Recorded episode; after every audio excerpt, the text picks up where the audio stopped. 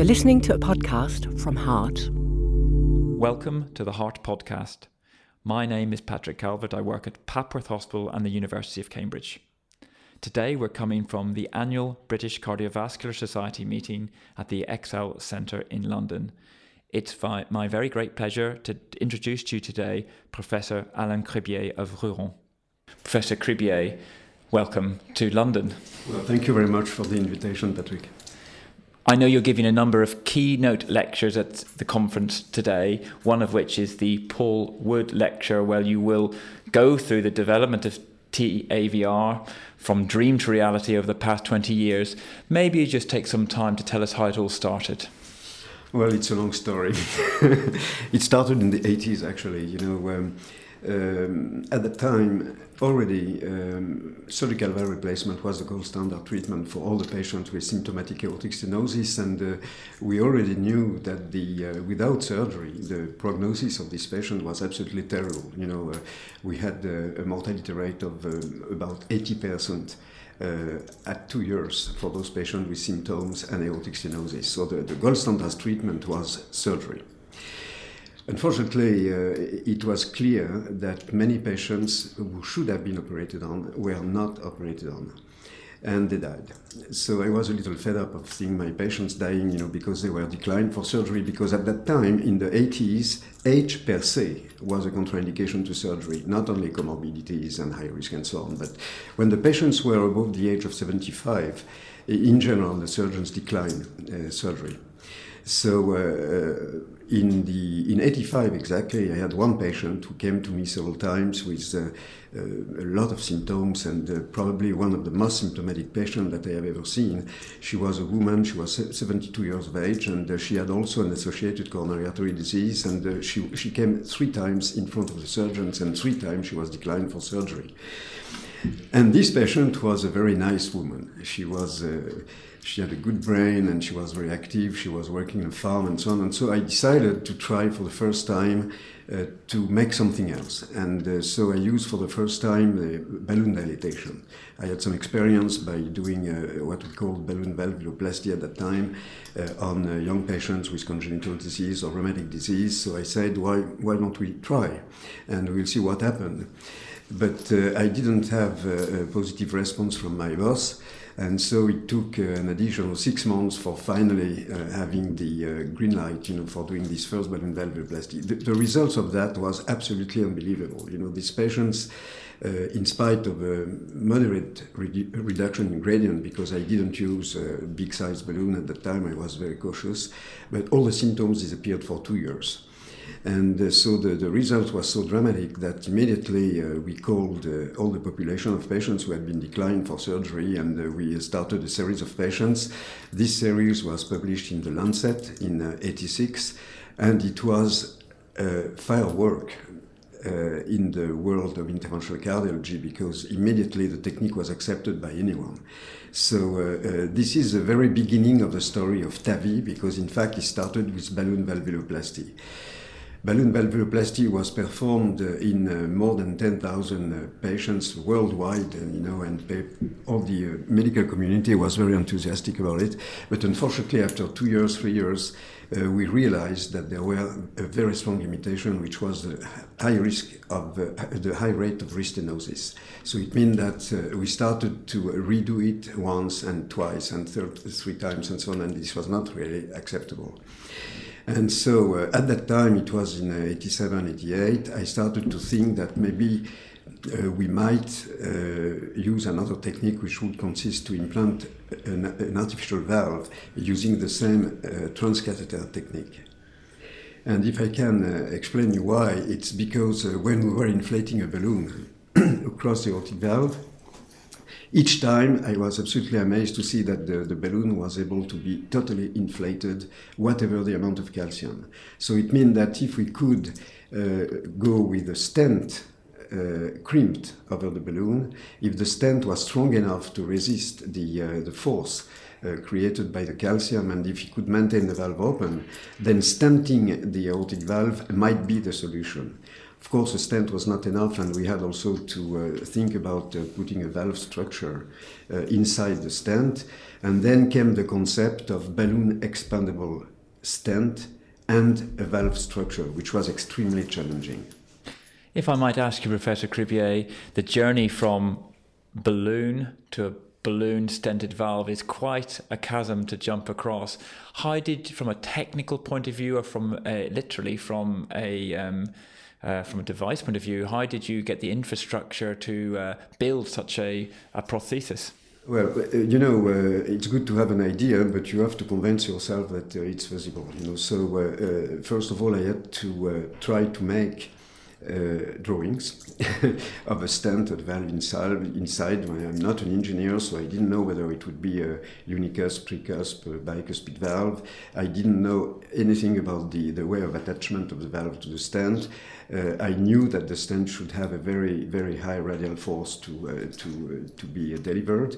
And uh, so I, I, made, I made some drawings and and uh, after that, uh, the drawings are not enough, and so we made some model of the stented valve with my surgeon because we had a very, very close partnership with my uh, cardiac surgeon. So uh, we bought a peripheral stent. At that time, we had the uh, Palmaz stent uh, for peripheral arteries, and he managed, you know, to place so-called valve, which was made of of um, cell tissue, you know, very thin tissue, and so we uh, reproduced a model valve, and so we got to cream the valve over a balloon, and then we realized that uh, as a whole it was probably feasible because the uh, internal diameter of the external diameter of this model of valve, when creamed over the balloon, was only 8 millimeters. So it means that it might be conceivable, you know, to use uh, such a valve in uh, in um, in a patient through the femoral arteries, for example. So this was the first very important step,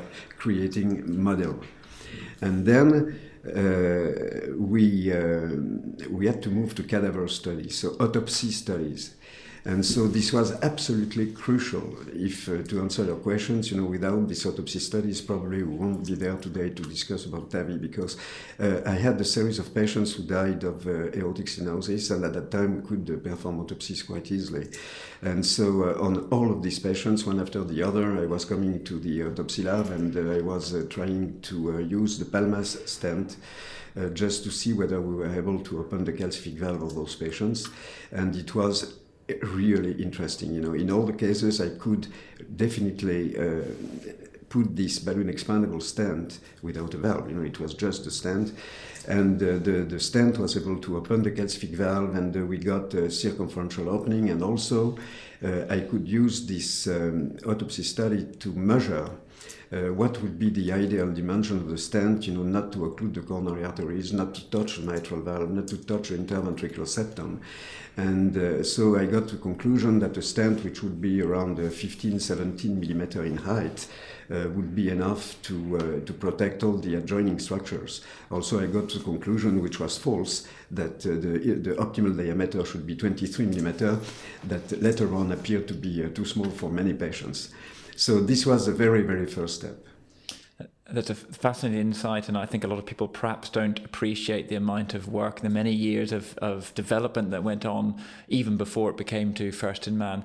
Perhaps you could tell us a little bit about your First in Man experiences with the transcatheter aortic valve. Yes, well, actually, uh, before the First in Man, there was a long period of time where I tried to um, to get the device because if you if you want to do a First in Man, you need a prototype, you know. So uh, making the prototype was uh, probably one of the most difficult periods of my life because I had to convince the companies, all the biomedical companies in the world, uh, to help and to sponsor the project. And it was a complete failure. So after five years, I decided to build a, a startup company with uh, three friends uh, who were convinced. Uh, including Martin Leon from the uh, United States, a very uh, well-known cardiologist, and two engineers. And so we created a startup, and then we uh, we could find a development partner in Israel. So we uh, we got a, a small company uh, with engineers extremely bright uh, who were able to make the prototypes. Before the first in man, there was a long period of animal experiment. So, you know, before you, don't jump to the manager with a prototype like this. So, you have to prove that the device is working, that uh, you have a delivery system, that you can have a good uh, crimping device, and uh, these kind of things. So, we use the sheep model and uh, we uh, performed uh, more than 100 implantations at different parts of the heart, you know, aortic valve, pulmonic valve, descending aorta, and so on we had to, uh, to create a model of chronic implantation, chronic study, which was not easy in the, in the, in the sheep. And uh, so finally, after one year of very intensive work in the, in the animal lab in Paris, uh, we got to the uh, conclusion that maybe we could start to do a human implantation. So you, you, were, you were asking the questions for the first human implantation, but uh, this was certainly a historical case, you know, and uh, but a very special case. And uh, when I think about this first case today, uh, I can tell you he had all the contraindications of TAVI that we uh, respect today. All the contraindications. First of all, he was very young. He was 57 years of age, and uh, he was in cardiogenic shock. Uh, he, uh, he, had no myocardial contractility and no contractility reserve. Ejection fraction was 50, 12%. 12%. He had several episodes of cardiac arrest. He was really dying. He had multiple comorbidities, including something which was very unscheduled, you know, the uh, occlusion of the uh, femoral access on both sides. And he had an intra- intraventricular thrombus on echo.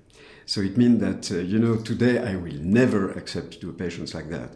But in fact, he came to us for urgent, uh, emergent uh, balloon aortic valvuloplasty, uh, and we failed because the patients had several episodes of cardiac arrest during the procedure. So two days later, we had to take a decision.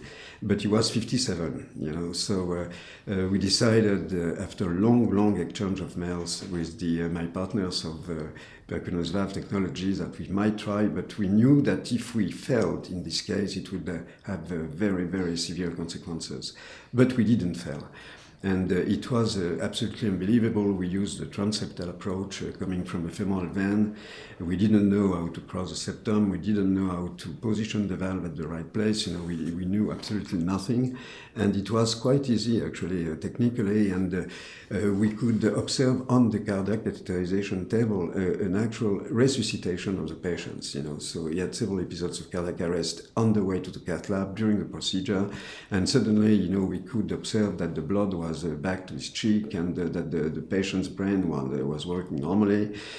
And uh, believe it or not, but two, two, two hours later, we were drinking the champagne with him in, in his room. You know, so it was a real resuscitation, and so I can understand retrospectively that this single case uh, had such uh, a tremendous effect on the medical community when it was published because it was something absolutely unbelievable. So with a single case, you know, we demonstrated that first of all we it was feasible. Secondly, we demonstrated that we could implant a valve without uh, occluding the coronary arteries, without touching the mitral valve, no, no MR, uh, without permanent block, uh, without, without nothing. The valve was not embolizing. And uh, the postmortem has shown that the, uh, when we, you, you, were implanting a Palma stent, the, the, the stent needed a two kilogram of traction force to be uh, to displaced. You know, so uh, I was quite positive, but well, it had to be demonstrated. The patient had no stroke, and uh, so then you know. this was the beginning of a, a long period of clinical investigation which was not easy to obtain from the uh, French administration because they, uh, the experts said that we, were, we had been very lucky, but that there was no future for this technique. So I had to, to again, uh, you know, deal with this opposition of experts. And uh, finally, they, um, they let us do a series of patients on compassionate basis. So all the patients were supposed to die within 15 days. So the worst patient that you can put on a cath lab, and uh, they said, uh, since you succeeded using the transseptal approach, you have to use transseptal approach again, so on the, on the other. So we did 40 patients. I don't know what was the Euroscore because the Euroscore was not calculated at that time, but probably more than 40 in each patient. And uh, uh, this uh, transseptal approach was quite successful because we had an 85% success of implantation and uh, the, uh, the mortality rate of the patient was uh, relatively high on the midterm follow-up because of the comorbidities. Of course, they died of the cancer, renal failure, and so on, but not of, the, of any kind of valve problem The only limitation was the uh, aortic regurgitation paravalvular because we had a single size of 23 millimeters, so you know that it was too small. So this is the story, and uh, then uh, this was uh, the beginning of the history. I mean, after this uh, series of transseptal patients, uh, first of all, uh, our company was acquired by a very big company in the United States, which is Edwards Life Sciences, a company which is really specialized in developing bioprosthesis. So they knew everything about bioprosthesis. Then the, this technique started dispatching in uh, Europe and United States with uh, five, six people who did their first transseptal implantation. And uh, in the hands of Edwards, uh, the, the technique was uh, quite uh, modified, fortunately. It means that they not only they developed a new valve, which was an improvement of the valve that I was using on transseptal, almost the same, but with some little changes and also they uh, developed the way uh, a delivery system that allowed to uh, implant the valve easily uh, coming from the femoral artery with some new delivery system, and also from the apex of the ventricle, which was a transapical approach. It means that with this technology, we were able to implant the valve in almost 100% of patients with the indication. Well, that's an absolutely fascinating insight to what is really a quite a considerable journey to bring the technology really closer to where it is at the minute. I wonder if you could have perhaps give some advice to those people who want to innovate at the minute. Do you feel in the current climate that pe- what people who would like to innovate and bring out new devices have similar obstacles in the way that you had all those years ago with the balloon aortic valvuloplasty and subsequently the TAVI? Doing an innovation in uh, biomedical technology today is very, very difficult. Actually, uh, first of all, the p- people have to know where they are putting their feet. You know, so uh, uh they are innovators, so they are a little mad, and uh, they uh, or they have a big ego or something like this. Uh, secondly, uh, they will have on the road to face uh, what we call the followers. It means the, the population of patients of physicians who at the beginning are against the technique, but when they see that the technique is more or less working, they decide that thanks to them, you know, they, they will make all the necessary improvement to maintain the, the technique in life.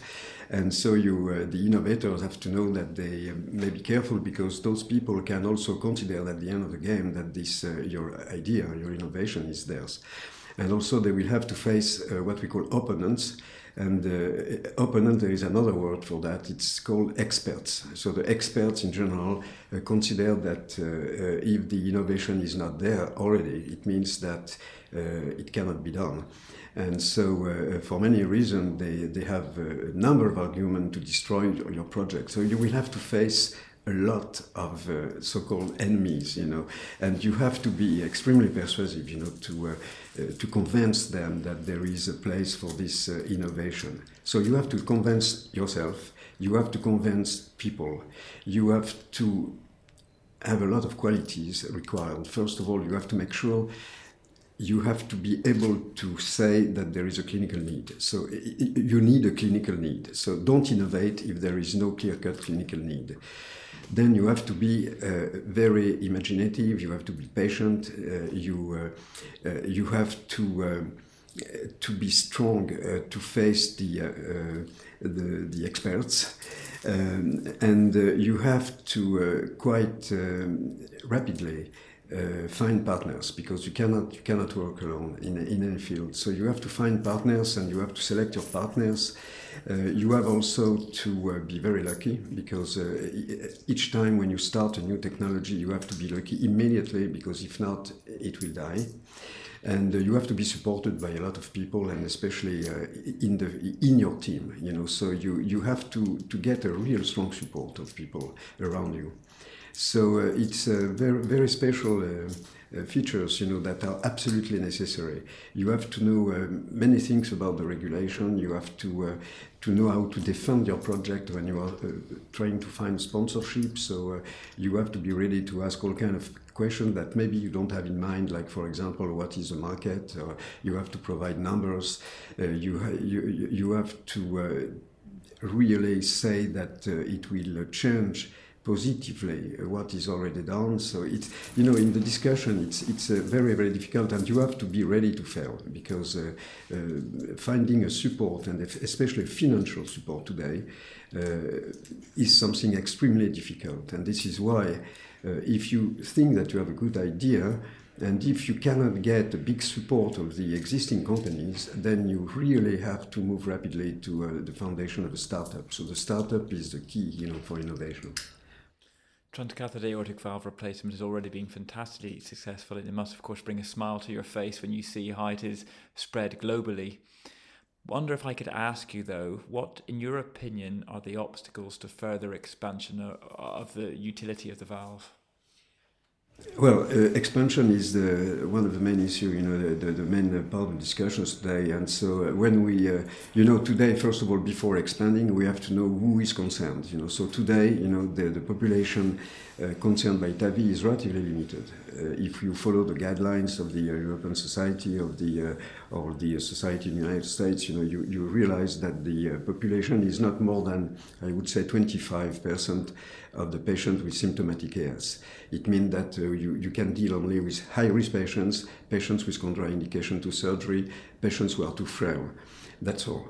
And you cannot move to intermediate patients, in intermediate risk patients, or all the patients, of course, and you have also a category of patients where you should do nothing because the patients have no uh, no hope to be improved by your technique. So it's only 25%. So now, because of the good results that have been demonstrated by uh, evidence-based study like Partner, even though the uh, the devices used were uh, to, are today cons- considered obsolete, but uh, well, the Partner was extremely positive, and uh, ten of thousands of patients included in registries uh, worldwide. We know where we are going. So people are starting to expand the technique to patients with intermediate risk.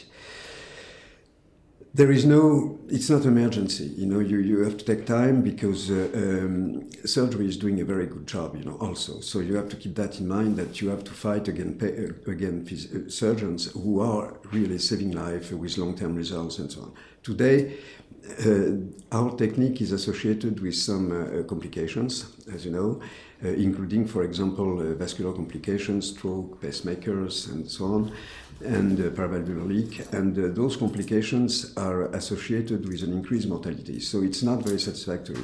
And also, we have a big question mark about the uh, uh durability of the device, uh, because uh, even though no case of um, valve dysfunction have been reported except anecdotal cases, you know. But uh, uh, since the beginning, so you know that I am following patients for more than five, six, or even seven years without any sign of deterioration of the leaflets, for example, which is absolutely amazing we have to be very careful because uh, we cannot offer this kind of procedures to patients that could have a problem with their valve after five or six years. You know, this is not fair for them. So, uh, surgery has to be privileged for this intermediate group of patients. But we have studies ongoing. So this is very important because we have some uh, evidence-based studies in Europe and United States that are here to assess whether we could uh, think about increasing the uh, expanding the indications to intermediate risk patients. So we have the Partner 2 trial in the United States with the Edwards valve. We have the SURTAVI trial in in Europe with the CoreValve. And uh, we are really uh, um, looking forward to the results of this evidence-based study.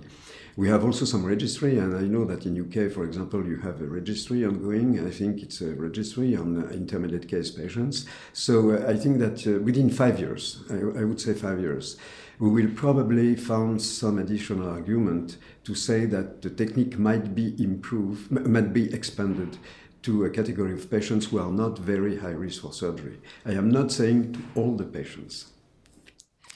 And I'd like to ask you whether you feel that the French size of the delivery sheath that we've reached at the minute is as far as we'll be going, or do you feel there could be some concern that further reduction in French size might result in a reduced durability of the valve? What's your opinion on that, Professor? No, no. I think that the uh, reduction of the French size will not uh, have any impact on the durability of the valve. You know, this is not acceptable, but the engineers they know exactly what they are doing. So we, we don't. You know, you, the goal is not to uh, provide a valve that you could implant in a six French catheter. This is a nonsense. Uh, today, uh, we are dealing with sizes which are quite compatible with the, uh, the femoral artery size, which explain why today we have between 85 and 90 percent of the patients implanted transfemoral you know, so this, this gives you an idea. And we are dealing with the sheaths with, which are 16 to 18 French. You know, the, for example, the 16 E, uh, e sheath of Edwards for the uh, for the 23 millimeter valve.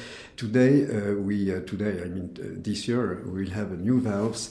Uh, provided with the sheath with a decreasing size of 14 French, 16 French, uh, it means that uh, more or less you will be definitely able to do 90% of the procedure using the transfemoral approach, which is not a detail. You know, it's not just to say we are doing this transfemoral. It's because if you do the transfemoral approach with a 14 French introducer, it means that you can use a very minimalized technique, and which is always uh, much better for the elderly patients.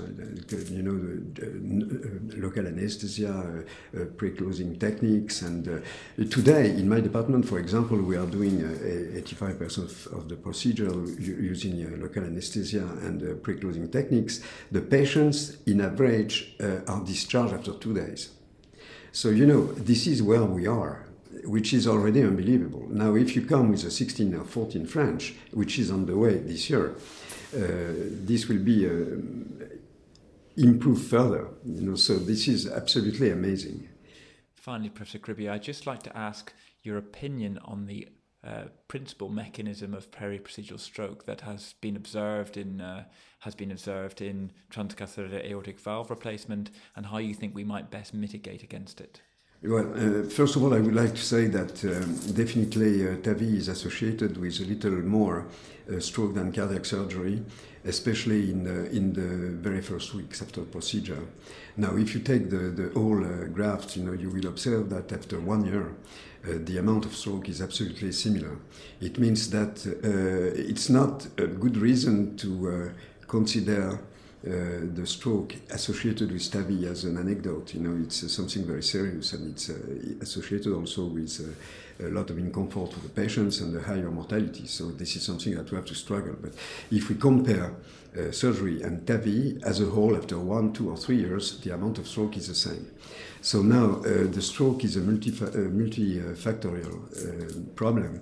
And so we have strokes that are related to the procedure that uh, it means that the stroke occur during during the procedure. So for this stroke which are uh, of embolic origin in the majority of cases whatever it could be piece of calcium or a thrombus, a thrombus we, we don't really know that.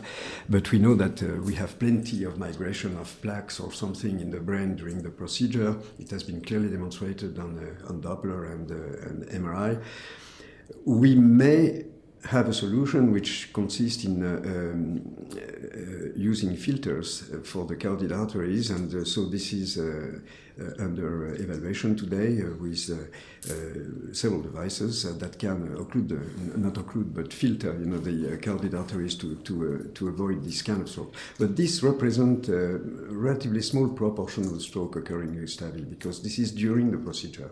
The problem is that we have also strokes occurring after during the first months. So uh, no filters, you know, because the filters have been removed, and so uh, we don't know too much uh, what to do against this. And uh, these strokes are uh, not only of embolic origin but also of hemorrhagic origin. And so the only thing that we can really do is to try to uh, check again the treatment, the antiplatelet treatments that we give to patients after a procedure. Uh, to avoid uh, embolic origin, maybe we will have to use anticoagulant, for example, in patients with atrial fibrillation, something that we are not doing on a regular basis. And also, we have to uh, maybe to limit the antiplatelet treatment to one antiplatelet agent instead of two, as we are doing today, to uh, limit the risk of bleeding. So uh, if we put all of that in the same basket, you know, probably we'll have a reduction of stroke. But unfortunately, uh, I think that um, the stroke will remain an issue for uh, maybe, if I am optimistic, between uh, one to two percent of the patients in the future. There is a little thing that we can really uh, control. Professor Cribier, thank you very much for your time today. It's been a great pleasure talking to you and discussing, hearing the story, and also hearing your ideas on this fantastic technology. I hope you enjoy the rest of Congress. Thank you very much. Merci beaucoup. Merci.